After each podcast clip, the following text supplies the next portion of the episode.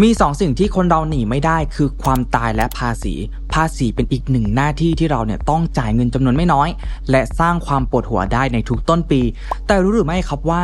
ถ้าหากว่าเรารู้วิธีการจ่ายภาษี และลดหย่อนภาษีอย่างถูกวิธี เราจะสามารถจ่ายภาษีให้น้อยลงได้ครับ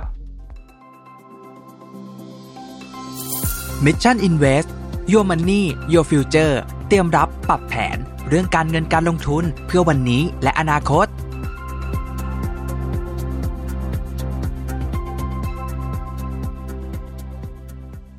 สวัสดีครับ ยินดีต้อนรับเข้าสู่รายการ Mission Invest อยู่กับผมชัดภูริวัตรครับ ต้องยอมรับว่าการจ่ายภาษีในทุกปีนั้นเนี่ยเป็นเรื่องที่หลายคนเนี่ยรู้สึกว่ามันยาก ไม่คุ้นเคย ไม่มีความรู้ที่ถูกต้องในการจ่ายภาษี โดยเฉพาะกับคนที่เพิ่งทำงานใหม่ ๆ แต่จริง ๆ แล้วภาษีไม่ใช่เรื่องยากและวุ่นวายเลย ถ้าเราเตรียมตัววางแผนได้อย่างเข้าใจ ถูกต้อง และรู้จักใช้สิทธิประโยชน์ทางภาษีให้คุ้มค่า เพราะ ไม่ว่าอย่างไรเนี่ยเราก็หนีเรื่องของภาษีไม่ได้อยู่ดีนะครับ เพราะฉะนั้นเนี่ยเรามาทำความเข้าใจภาษีเพื่อจะได้ยื่นอย่างถูกต้อง และเลิกกลัวภาษีกันดีกว่าครับ โดยหลักในการวางแผนภาษีเนี่ยคือต้องรู้ประเภทรายได้ รู้ค่าใช้จ่ายที่หักภาษีได้ รู้ค่าลดหย่อนเพื่อลดภาษีที่เราต้องจ่าย รวมถึงรู้วิธีคำนวณภาษีเพื่อให้เราเนี่ยจ่ายได้อย่างถูกต้อง และรู้ช่องทางที่เราเนี่ยจะยื่นภาษี ทั้งหมดนี้นะครับมันจะง่ายขึ้นมาก ถ้าเราเนี่ยวางแผนจัดการภาษีตั้งแต่เนิ่นๆครับรายได้ไม่เกินไม่ยื่นภาษีละกัน เพราะไม่ต้องเสีย ไหนใครเคยคิดแบบนี้หรือว่ากำลังคิดแบบนี้อยู่บ้างไหมครับ เพราะสิ่งที่หลายคนเข้าใจผิดเนี่ยคือหากว่าคำนวณภาษีออกมาแล้ว ไม่ต้องเสียภาษี ก็ไม่ต้องยื่นภาษี แต่ความเป็นจริงคือ เมื่อเรามีเงินได้หรือว่ารายได้ถึงเกณฑ์ขั้นต่ำตามที่กฎหมายกำหนดเนี่ยไม่ว่าจะคำนวณภาษีแล้วจะต้องเสียหรือไม่ก็ตามนะครับ เรามีหน้าที่ต้องยื่นภาษี โดยเกณฑ์ขั้นต่ำเนี่ยมันก็คือ เงินเดือนอย่างเดียวนะครับ ถ้าเกิดว่าสถานะโสดเนี่ยอยู่ที่ 1 2 0 0 0 0 บาทนะครับ ถ้าสมรสแล้วเนี่ยอยู่ที่ 2 2 0 0 0 0 บาทครับ ส่วนเงินได้ประเภทอื่นนะครับ ถ้าสถานะโสดอยู่ที่ 60,000 บาทนะครับ ถ้าสมรสแล้ว 120,000 บาทครับ หรือคิดง่าย ๆ นะครับ คนที่มีฐานเงินเดือนไม่เกิน 10,000 บาทต่อเดือนเนี่ยไม่ต้องยื่นภาษี ส่วนคนที่เกิน 10,000 แต่ว่าไม่เกิน 26,583 บาทเนี่ยต้องยื่นภาษีนะครับ แต่ไม่ต้องเสียภาษี เพราะยังไม่ถึงเกณฑ์ที่ต้องเสียภาษีนั่นเอง ซึ่งรายได้ตลอดทั้งปีเนี่ยจะมาจากเงินเดือนในแต่ละเดือนที่นายจ้างเนี่ยมีการจ่ายเป็นค่าจ้าง ลบด้วยค่าใช้จ่ายของรายได้จากงานประจำ50%แต่ไม่เกิน 1 0 0 0 0แบาทนะครับ ซึ่งโดยปกติแล้วเนี่ยแทบทุกคนเนี่ยก็มีค่าใช้จ่ายเกิน 1 0 0 0 0แบาทกันอยู่แล้ว จึงลบด้วยค่าใช้จ่ายตรงนี้เนี่ยเต็มจำนวน 1 0 0 0 0แบาทไปเลยนะครับแล้วก็ลบด้วยค่าลดหย่อนส่วนตัวนะครับคนละ 60,000 บาท เราสามารถใช้สิทธิ์ลดหย่อนภาษีเพิ่มเติมได้นะครับจากค่าลดหย่อนส่วนตัวนะครับหรือว่าจะเป็นการซื้อของต่างๆนะครับที่ร่วมกับแคมเปญจากภาครัฐนะครับเช่นช็อปดีมีขึ้นเป็นต้นนะครับ โดยผู้ที่มีรายได้สุทธิเนี่ยคำนวณทั้งปีมาแล้วนะครับ ไม่เกิน 1 5 0 0 0 0 บาทเนี่ยก็จะได้รับการยกเว้นภาษีนั่นเอง และถ้าหากรวมแล้วเนี่ยเกิน 1 5 0 0 0 0 บาทนะครับจะต้องเสียภาษีมีอัตราตามขั้นบันไดนะครับ ตั้งแต่ 5%ถึง 35%เลย ก็จะเป็นตามตารางดังนี้นะครับรายได้สุทธิเนี่ยไม่เกิน 1 5 0 0 0 0 บาท จะไม่ต้องเสียภาษีครับ รายได้ตั้งแต่ 1 5 0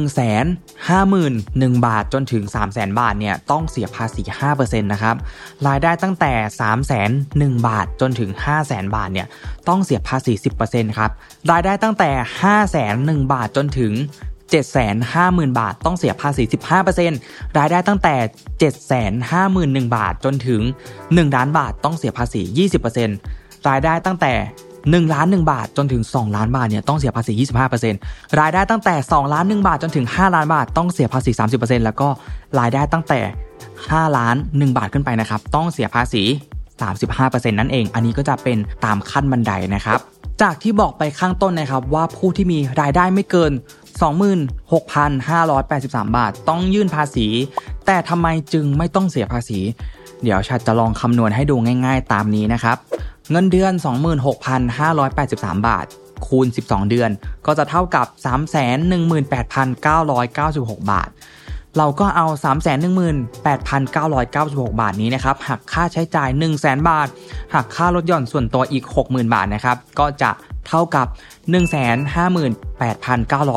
158,996 บาทเราก็เอาตัวเลขนี้นะครับ มาหักกับจำนวนเงินที่เราจ่าย สมทบกองทุนประกันสังคมเข้าไปอีกนะครับ เดือนละ 750 บาท คูณ 12 เดือน ก็จะเท่ากับ 9,000 บาท ฉะนั้นเนี่ยเราก็เลยเอา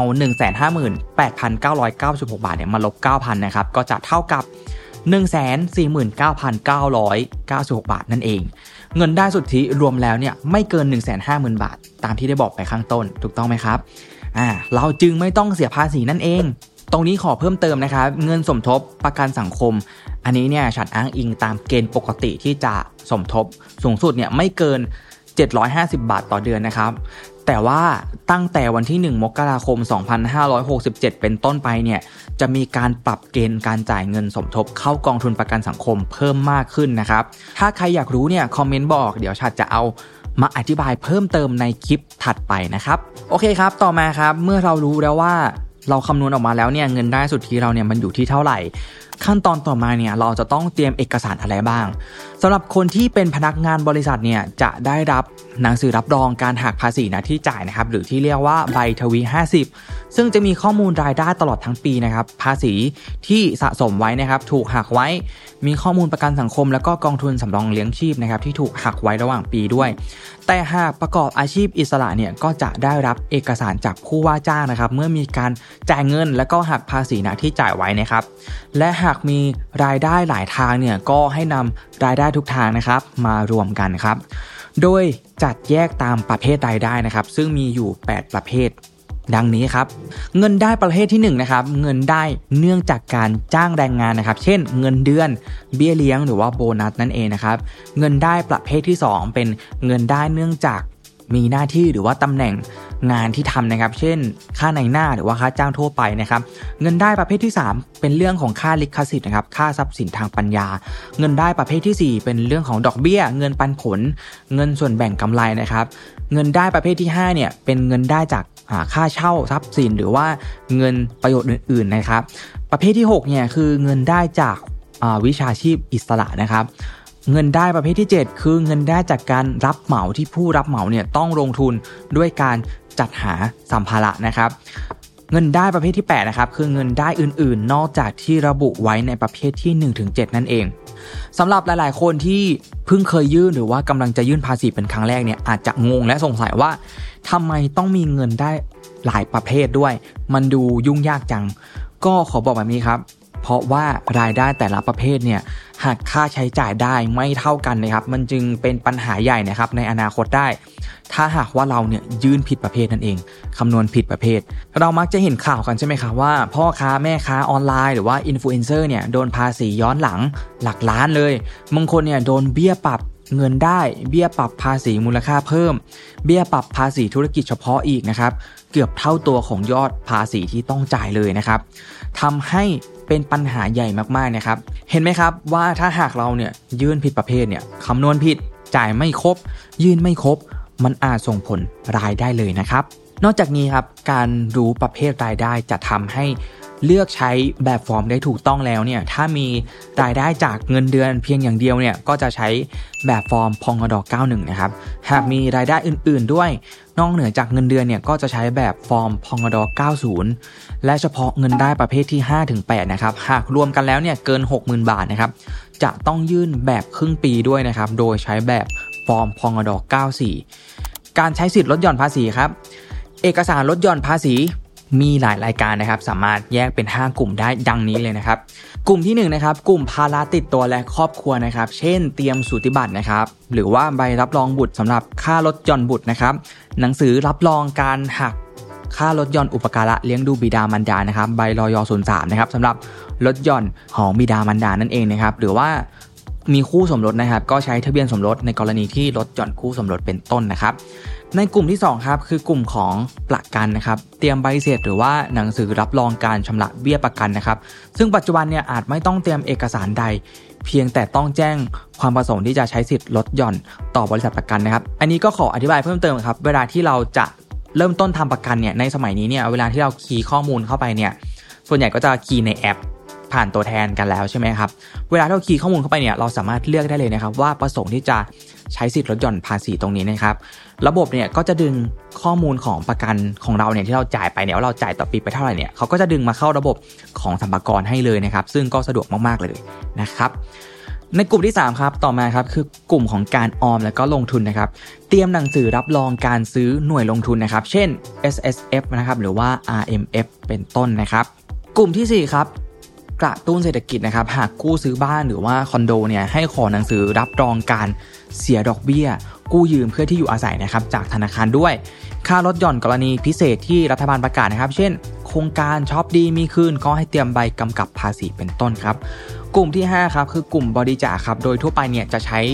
ใบอนุโมทนาบุญที่ระบุชื่อของผู้ยื่นภาษีเป็นผู้บริจาคนะครับแต่หากบริจาคผ่าน e-donation เนี่ย ก็ไม่ต้องเตรียมเอกสารนะครับ และถึงแม้ว่าการยื่นภาษีเนี่ยจะยังไม่ต้องยื่นเอกสารในทันทีเนี่ยแต่เราก็ควรเตรียมเอกสารการลดหย่อนภาษีเนี่ยให้พร้อมนะครับ เพราะจะช่วยให้เราเนี่ยมีข้อมูลที่ถูกต้องแม่นยำครบถ้วนนะครับ เพราะถ้าหากเราขาดเอกสารที่จะต้องใช้ลดหย่อนอะไรไปเนี่ยเราอาจจะต้องจ่ายภาษีเยอะกว่าที่ควรจะเป็นก็เป็นได้นะครับ และถ้าหากสัมภาระขอตรวจเพิ่มเติมนะครับ ที่สำคัญเนี่ย มีเงินภาษีที่ได้คืนด้วย เราก็จะได้ภาษีคืนเร็วขึ้นด้วยนะครับและสุดท้ายนี้ครับมีคนถามเข้ามาหลายคนเหมือนกันครับว่า ถ้าไม่ยื่นภาษีจะเกิดอะไรขึ้น เพราะที่ผ่านมาเนี่ยไม่เคยยื่นเลย แต่ก็ไม่เห็นมีอะไรเกิดขึ้น ก็เลยไม่ได้ยื่นภาษีต่อไปอีก จริงๆแล้วเนี่ยถึงแม้ว่าเราจะไม่ยื่นข้อมูลไปนะครับ แต่สัมภาระเนี่ยเขาก็มีข้อมูลรายได้ของเราเนี่ยอยู่ดีนะครับพอข้อมูลรายได้ที่ถูกหักภาษีนะที่จ่ายเนี่ยจะถูกส่ง ไปที่กรมสัมภารนะครับ ยกเว้นเป็นรายได้ในรูปแบบของดอกเบี้ย เงินปันผลที่ถือว่าเป็น Final Tax ไม่ต้องยื่นภาษีนั่นเองนะครับ การไม่ยื่นภาษีโดยเจตนาเนี่ยเพื่อหลีกเลี่ยงการเสียภาษีเนี่ยก็มีโทษปรับไม่เกิน 2 0 0 0 0 0 บาทนะครับหรือว่า จำคุกไม่เกิน 1 ปี หรือว่าทั้งจำทั้งปรับนะครับ และการไม่ยื่นแบบภาษีเลยนะครับ เมื่อกรมสรรพากรตรวจสอบและประเมินภาษีสรรพากรเนี่ยมีอำนาจตรวจสอบย้อนหลังได้ถึง 10 ปีนะครับ ดังนั้นครับหากมีรายได้ถึงเกณฑ์ต้องยื่นแบบภาษีให้ถูกต้อง เพื่อป้องกันไม่ให้เกิดปัญหาในอนาคต เพราะอาจถูกตรวจสอบย้อนหลังได้นะครับ เนื้อหาในวันนี้ก็ค่อนข้างที่จะเข้มข้นนิดนึงนะครับ แต่หวังว่าจะเป็นประโยชน์กับคุณผู้ฟังทุกคนนะครับ ที่กำลังจะยื่นภาษี ได้เข้าใจเรื่องของภาษีมากขึ้นนะครับ แต่นี่ก็ยังไม่ใช่รายละเอียดทั้งหมดของภาษีนะครับ ถ้าใครอยากศึกษาเรื่องของภาษีเพิ่มเติมด้วยตัวเองนะครับ สามารถเข้าไปที่ www.rd.go.th นะครับ เว็บไซต์ของสรรพากรโดยตรงเลย รับรองว่าจะได้เข้าใจเรื่องของภาษีเนี่ยอย่างถูกต้องและครบถ้วนแน่นอนครับ ถ้าชอบเนื้อหาในวันนี้นะครับ และเห็นว่ามีประโยชน์ช่วย comment บอกหน่อยนะครับ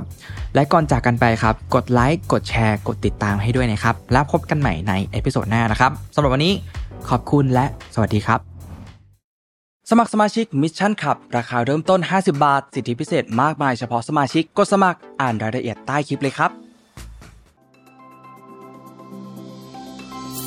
Mission Invest Your Money Your Future เตรียมรับปรับแผน เรื่องการเงินการลงทุนเพื่อวันนี้และอนาคต